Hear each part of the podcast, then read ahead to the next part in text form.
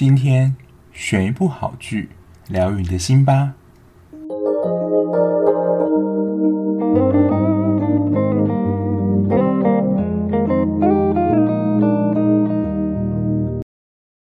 欢迎收听追剧二百五，我是小 B。在节目开始之前呢，还是麻烦大家帮我多多分享这个节目给你喜欢追剧的朋友，那可以多多订阅我哦。那如果你是新来的朋友的话，这个节目就是最主要介绍一些韩剧跟日剧，我看过的一些心得，就会介绍给大家。那基本上我是什么剧都看了，但最主要还是以韩日为主，然后台剧，再来才是美剧跟陆剧。那如果你有什么私房剧想要推荐给我的话，也欢迎私讯我。对啊，就是如果想要及时掌握我追剧的讯息的话，就是麻烦可以追踪一下我的 IG。就我在每天几乎都会更新啦，在线都会分享一些我最近在看的剧，还有可能看的剧一些心得，就是初步心得推不推这样子。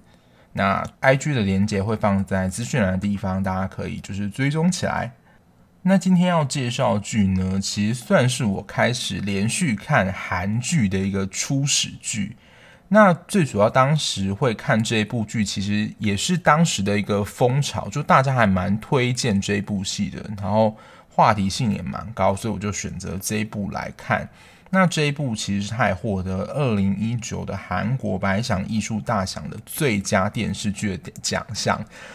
这个头衔听起来真的是蛮强的。等于说有点像是台湾金钟奖的最佳电视剧，然后奥斯卡最佳影片奖这种程度，就是一个非常大的大奖了。而且这一部的收视率到最后最高是来到二十三点多，在两年前好像是当时收视率年度的前几名。而且它的收视率是慢慢的爬升，不是一开始就蹦，突然的第一集就超级精彩这一种，它的收视是缓缓爬升的。那要介绍的呢，就是由电视剧的收视率女王孔小振跟江河娜主演的《山茶花开始》。其实孔小振在演这一部之前，已经演了非常多电视剧，而且口碑也非常好，但这个却是我看她的第一部电视剧。说实在，我第一次看到的时候，并没有觉得很惊艳。可是因为我后来又回去看了《没关系是爱情》嘛，然后这两个角色反差，就让我觉得哇，孔晓振真的很会演。而且我在网络上看到一些报道说，他为了要饰演这个东伯这个角色，还特地去考究说这个人物的个性啊，他的服装是怎么样。然后才让我联想到说，哦，原来他可以把就是东伯这个角色演得非常的丝丝入扣，也让我非常敬佩，就是孔晓振这一位演员。那江河那他其实之前也有演过一些戏剧，不过他主要是音乐剧出身，那他就靠着在《山茶花开时》饰演的黄勇士，就是知名度大开，就是他在这一部啦，就是算是他飞黄腾达的在电视剧的成名作之一。但是这一部就是我刚刚称赞那么多的《山茶花开时》，我第一次看完的时候，说实在啦，我初始对他的印象真的评价只有普通而已。最主要，我觉得有一个原因是这部戏他想要展现的东西太多了，就是对我这种脑袋可能比较简单的人，一下没有办法承接这么多的讯息。因为这一部戏呢，它其实分成我觉得有三个主线，就是感情，还有亲情，还有悬疑，就是很忙啊。你要嘛就是一部戏里面可能有两个元素，你就觉得说哦够了。它这一部有三个，而且在悬疑这条线是我个人比较没有那么满意的，因为这一条线真的拖得很长。但是说实在，你以精彩度来说，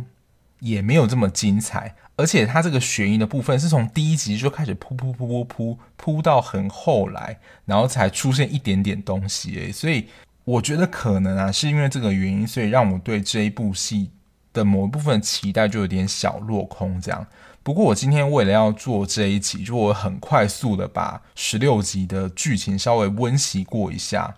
重看之后就觉得这个剧情真的蛮感人的，而且我真的蛮喜欢，就是东伯这个角色在剧情当中个性的展现。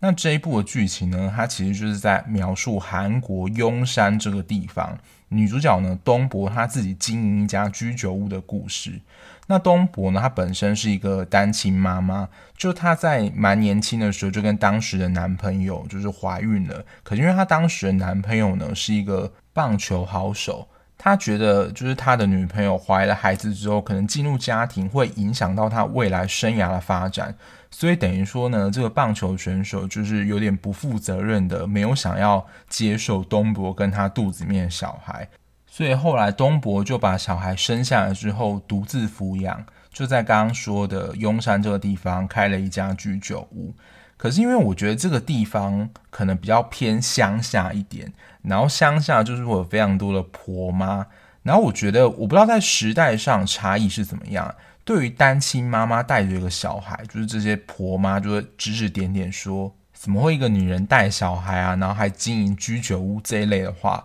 所以其实这些邻居对东伯一开始都是非常不友善的。所以东伯在这个地方算是非常辛苦的，也要同时拉拔他的小孩毕久长大。那男主角就是由江河那饰演的黄勇士，是那种蛮猛悍，但是会是那种路见不平拔刀相助的个性。就看到有人被欺负的时候，他会过去解救的那种个性。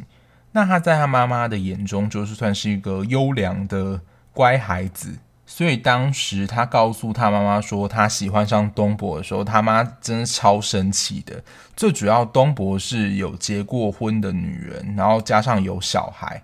从他妈妈的观点，就会觉得说，雍山这个地方这么多未婚的好女人，为什么就会喜欢上一个有结过婚，然后又有小孩的女人？当然，勇士他就是非常坚持说他喜欢东伯，就是他对他一见钟情这样。这个剧听起来好像就是以爱情为主轴，其实是没有问题的。不过刚刚就有说到啦，这一部的其中一个看点，我觉得就是一个多点的发展。可是这个多点的发展，我觉得啊，同时是优点也是缺点。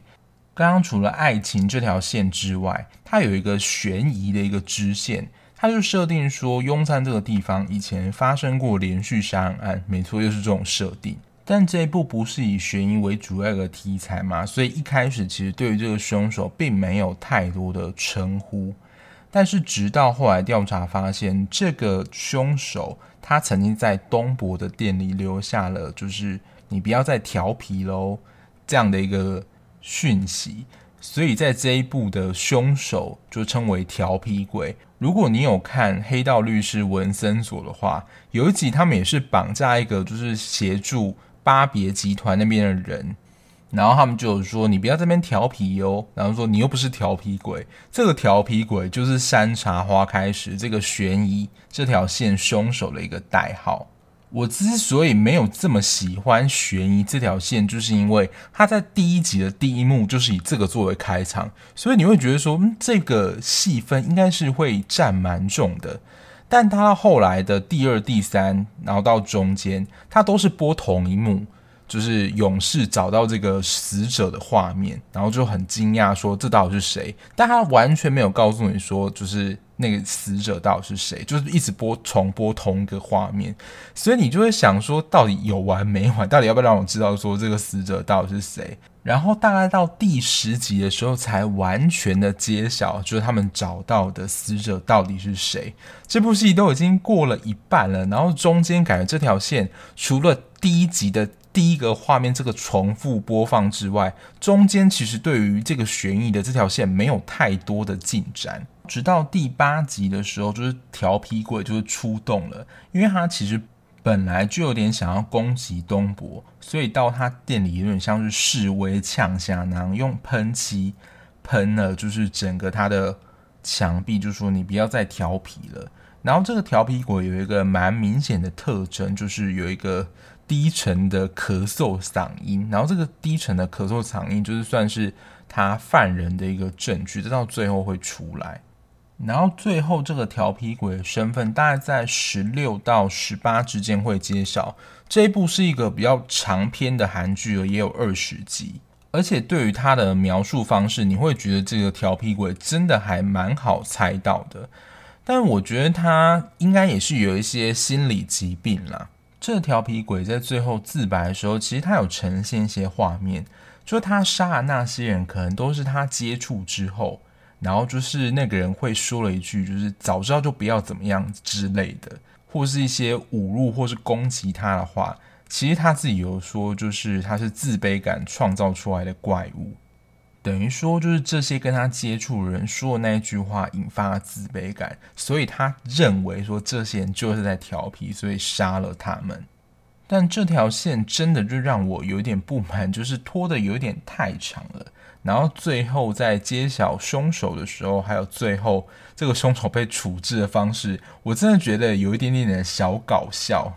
然后在感情这条线上，就是黄勇士他不是只有他要面对东博这个难关，就刚刚不是有提到吗？东博他其实是一个单亲妈妈。但后来，他的这个算前夫吧，江忠烈，他后来已经成为了明星的棒球选手。可他后来就是他们没有在一起之后，江中烈又娶了一个算是女 model Jessica。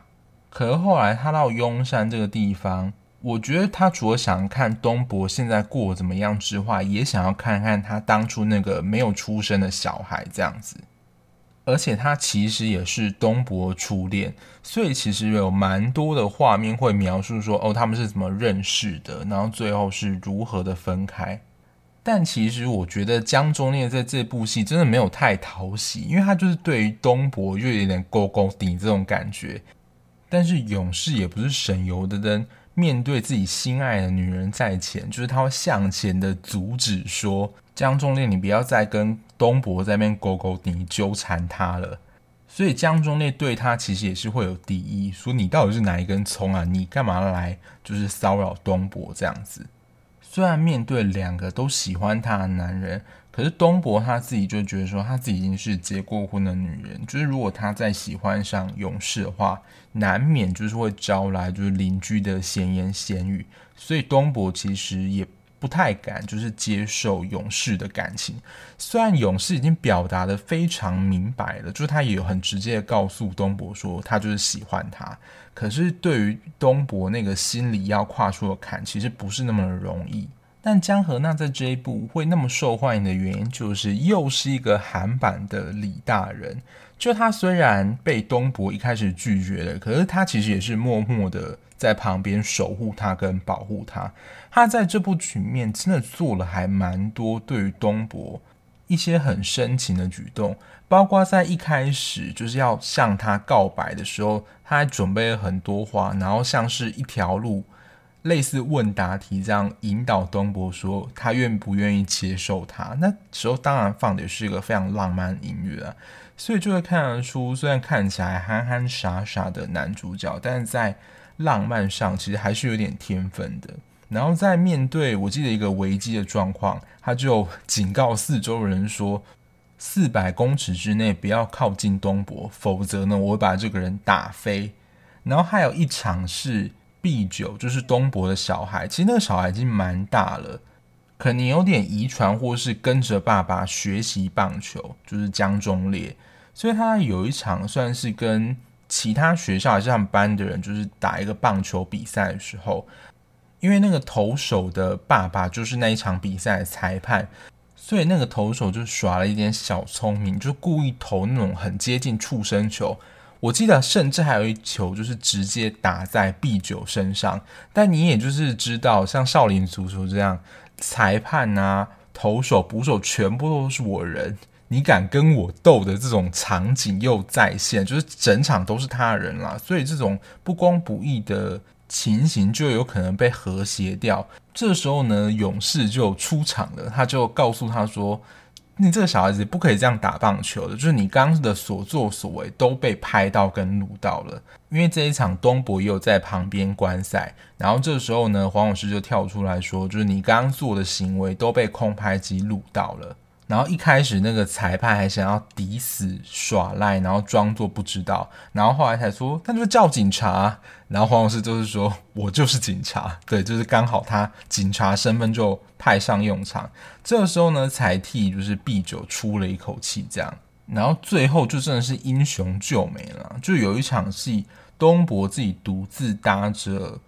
公车去买东西。但不知道怎么，他就被关在就是一栋大楼的一间房间里面。就是那时候调皮鬼就是要放火灾烧了那栋建筑，就是要把东伯烧死在里面。因为调皮鬼有一个其中的作案方式，就是用火烧那个地方。然后勇士在调查的过程中才发现，就是调皮鬼的作案手法跟东伯可能会有危险，然后赶快冲到那个地方去救他，就是来一个英雄救美，就是觉得嗯，真的勇士在这一场戏当中真是帅度满点。然后除了刚刚说的悬疑、亲情，还有一条线就是亲情。这一部就我在看完的时候，我跟我朋友讨论，他们会觉得说这一部戏感觉是在描写妈妈，所以我们可能第一时间看到的非常大量资讯，会觉得这一部是在讲一个亲情的戏。因为东伯绅士他其实是孤儿，他在小时候被妈妈留下来，然后最后在教会长大。然后在这个时间点呢，就是二十七年后，他妈妈来这个镇上找他，这样，因为他妈妈其实有戴一个失智症的辨识手环，也是因为那个手环，警方才联络到东伯说，哦，原来这个就是你妈妈这样。那当然，二十七年后来找东伯，东伯一开始对他当然是非常不谅解了，但是因为他妈妈就是失智的关系，所以其实状况有点时好时坏。但是他还是跟东伯还有碧九住在一起。不过后来有一段啊，就是在描述为什么东伯他妈妈要抛弃留下他的时候，这一段看了真的是会蛮鼻酸的。就如果你会介意这一段就是被说出来的话，你可以先暂时跳过这一段。就是他。抛下他的原因其实就是因为欠债，他帮他的前夫还了非常多的债，导致因为他其实就真的很穷，也没有什么钱。然后那一幕就是小小的东伯就哭着跟他妈妈说他肚子饿，然后那时候妈妈就说：“你不要再哭了好不好？就是你可以不要说你肚子饿吗？就是用这样的声音告诉他，就觉得说天哪，就真的很心疼他们这样的遭遇。”所以我觉得东博他妈妈那时候的评估啦，应该是觉得说他在这种教会下面附设的孤儿院的成长，应该会比跟着他来得好。至少这种学校可能还可以提供他一些温饱，上学的话可能也有一些资源。他不希望说东博又复制了他人生的模式，因为他其实有提到说，你什么好的不像，就是像到我这么悲惨的命运。所以我觉得那真的是一个万般不得已的决定。可是我觉得在那个时候，东博他是没有办法理解。我觉得甚至到长大了，也没有办法完全的谅解，说妈妈把他留下这个决定。而且一开始啊，就是东伯他妈妈去做身体检查的时候，是发现说他有一个肾脏应该是有一些病变，所以他其实需要肾脏移植。那时候东伯还误会他说：“你来找我就是要来。”找我讨就是身体的器官嘛，所以他其实对他非常不谅解。可是后来才发现，其实他留有一张保险单的保险金，他就是要利用这个疾病的保险金来有点偿还跟弥补，就是二七年来对东伯这些饭钱，就是能够让他吃一顿饭。所以他的妈妈其实一直想要弥补当初他抛下东伯这个决定。而且东伯最后了，他会得到一个体悟说，说其实妈妈在一开始就一直在身边帮着自己，守护自己。我觉得这样子的心情蛮像是我在讲孤味那一集讲到的理解之后的原谅。就在当时，其实你可能没有办法接受你事实摆在你眼前的情形，就不了解为什么会这样做。但你在重新理解整个脉络，还有他。背后的故事之后，好像就可以重新的了解说当初为什么，比如说妈妈会做这样的决定。那妈妈除了刚刚做这些举动之外，其实还有一件事情也是蛮大。待会在讲东伯的身世的时候，我会提到。那除了这些主要角色之外，这一部还有两个非常称职的绿叶，他们其实是算另外一条线啦。然后这也是我第一次见到这两位演员的演戏，我都非常喜欢这两位演员。第一位是连慧兰，她最近的作品就是《驱魔面馆》里面的邱女士，也是惹人就是一把鼻涕一把眼泪的一个角色。她在这一部扮演是一个女强人洪子英律师，她就是那种公私分明，然后。你要说气场上有一种女强人的感觉，她的老公呢是由吴正式演出的卢龟泰。吴正式这个名字大家可能没有这么有印象，可是如果讲到虽然是精神病但没关系里面那个自闭症的哥哥，大家应该就非常有印象吧。但是因为我在一开始看到算是精神病的时候，我没有办法马上联想过来，说哦，这个演员就是吴正式。最主要在这一部，他就是演一个你要说也是蛮渣跟有点妈宝的一个男子。因为这一对夫妻里面，其实就是会有蛮多这种婆媳过招戏嘛。然后婆婆其实也是蛮强势，就是那种蛮可怕的婆婆，就是会攻击子英说，就是你们感情不好啊，所以才会没有孙子啊。然后怎么可以对婆婆讲话那么没有礼貌啊？然后就是因为什么样子，所以你才没有照顾好我儿子之类，反正都是子英的错，这样就也是那种讽刺属性点满的这种妈妈。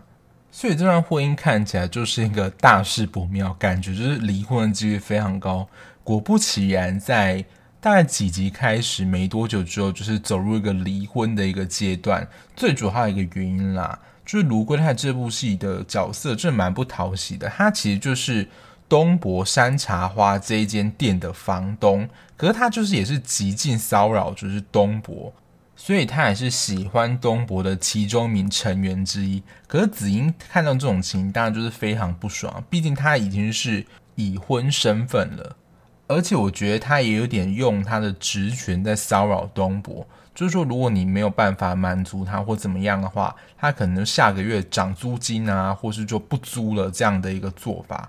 但我在这部片是真的欣赏，就是。洪子莹这个律师，就是他真的是公私分明。后来他也知道说，就是卢龟泰是在用他的职权骚扰东博，所以他还发了名片说，如果你有什么需要的话，可以来找我。这样就是一个非常照的一个女性。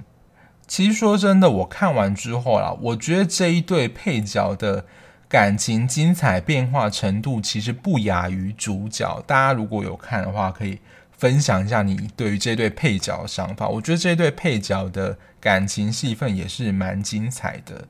还有另外一个我觉得也蛮重要的小配角，就是香美。她其实是东博收留的员工，但她自己的品性啦，我觉得是有一些疾患的，就她会偷东西呀、而且也会威胁别人。我觉得她的身世真的也是蛮可怜的。他就是为了要筹钱让弟弟有过更好生活，所以他其实都把一些钱什么留给弟弟，然后自己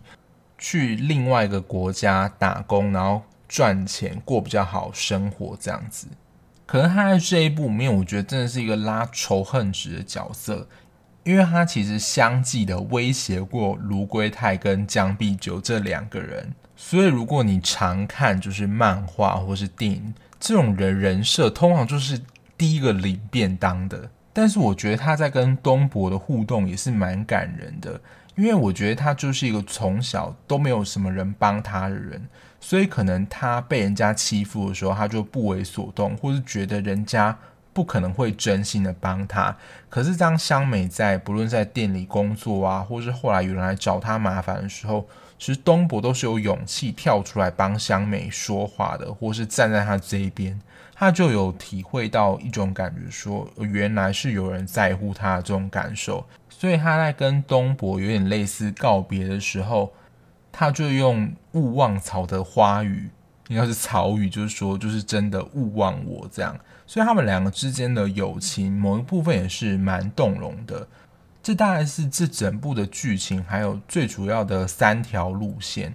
那现在有很多剧了，都有很多的隐含隐喻的讯息在。那我自己查了，现在有比较明显的就是花语嘛。那山茶花的花语其实是奋斗胜利，然后理想的爱。我觉得就是描述了他跟勇士之间的这一段的感情。那刚刚奋斗胜利，我觉得就是他一路走来独自抚养碧久，就是独自撑过这段过程。其实真的也是。需要靠蛮强的意志力才能够成果，不过就真的是为母则强。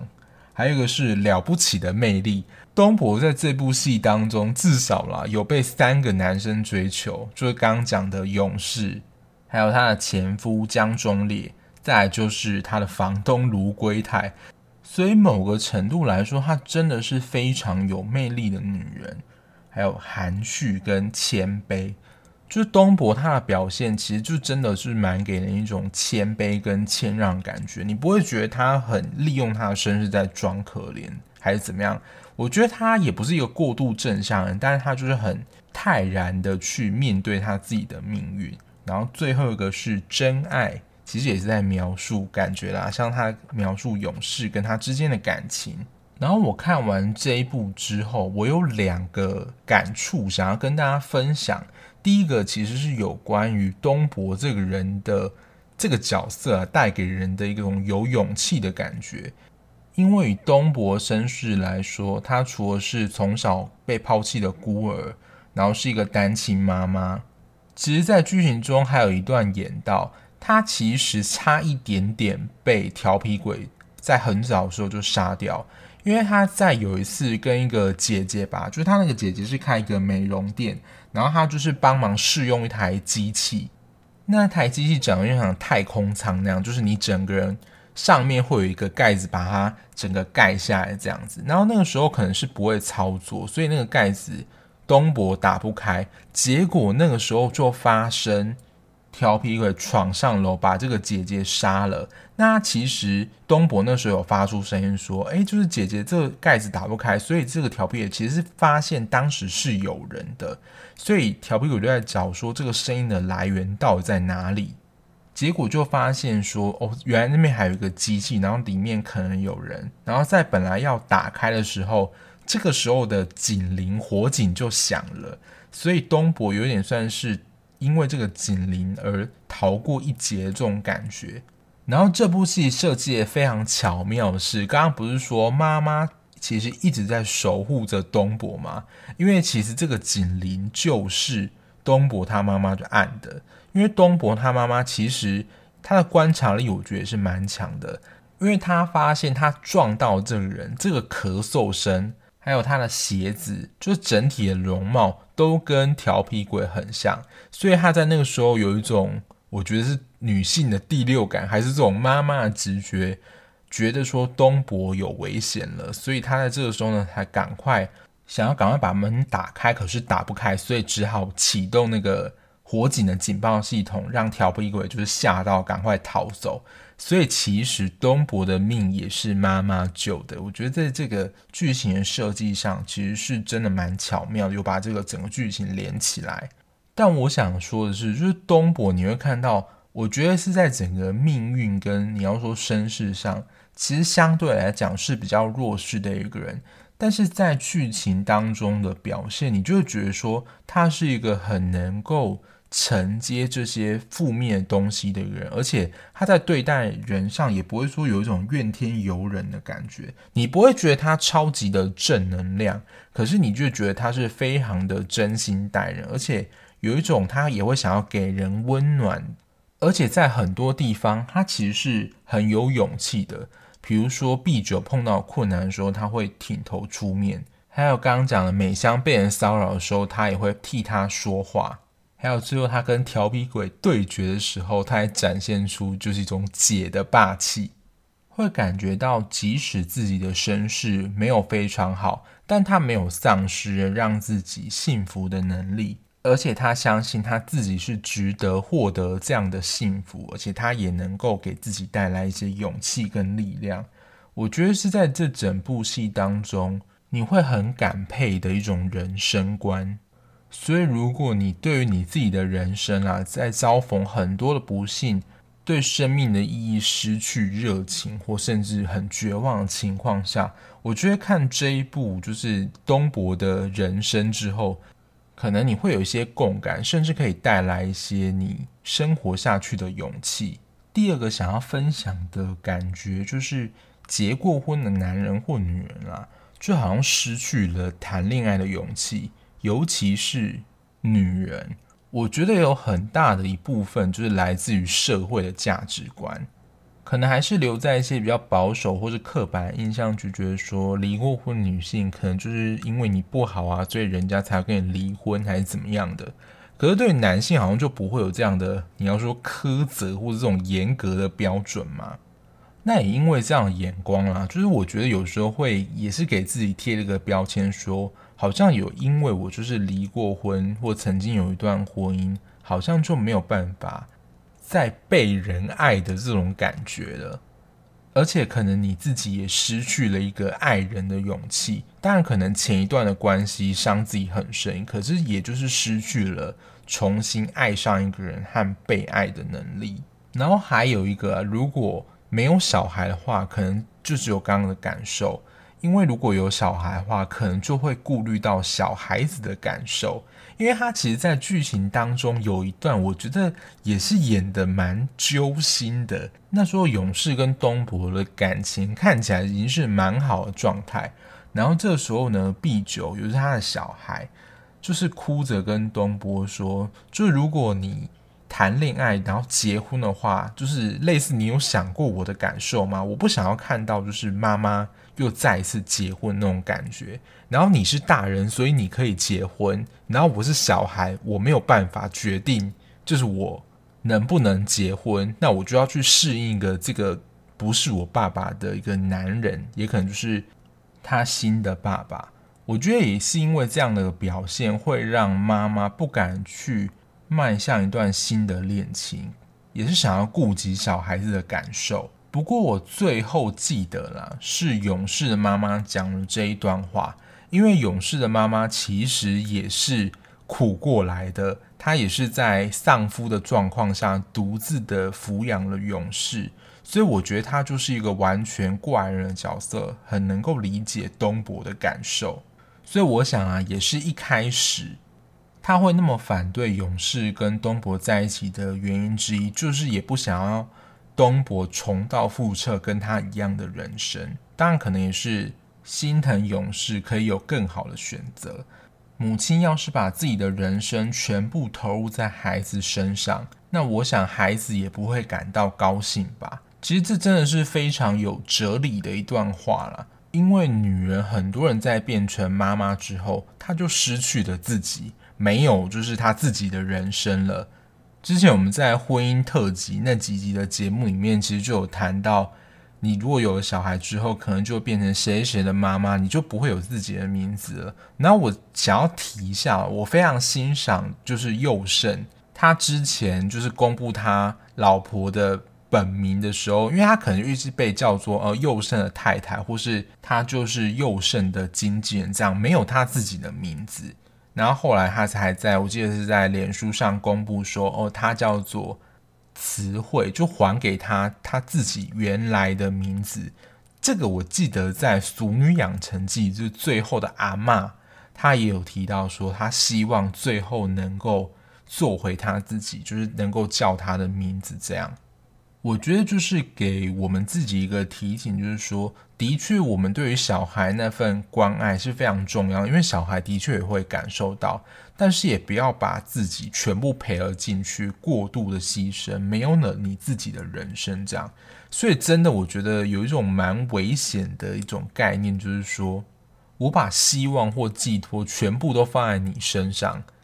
我是甄嬛里面他对四阿哥说的：“你的荣辱就是额娘的荣辱，我们两个是一体的。”这种概念，其实我觉得是非常的危险的。就是在华人文化下，很常有这种概念，但我个人觉得啦，就是不太健康的一个关系。所以我觉得就是一个小提醒啦，就是还是不要忘记，就是有自己的人生。这是我觉得我看完这一部。有的感触，那其实就是像刚刚提到嘛，不论是东伯他自己本身是妈妈，然后还有东伯的妈妈，还有勇士的妈妈，所以才会说啦，这一部的我觉得在第一次看的主轴，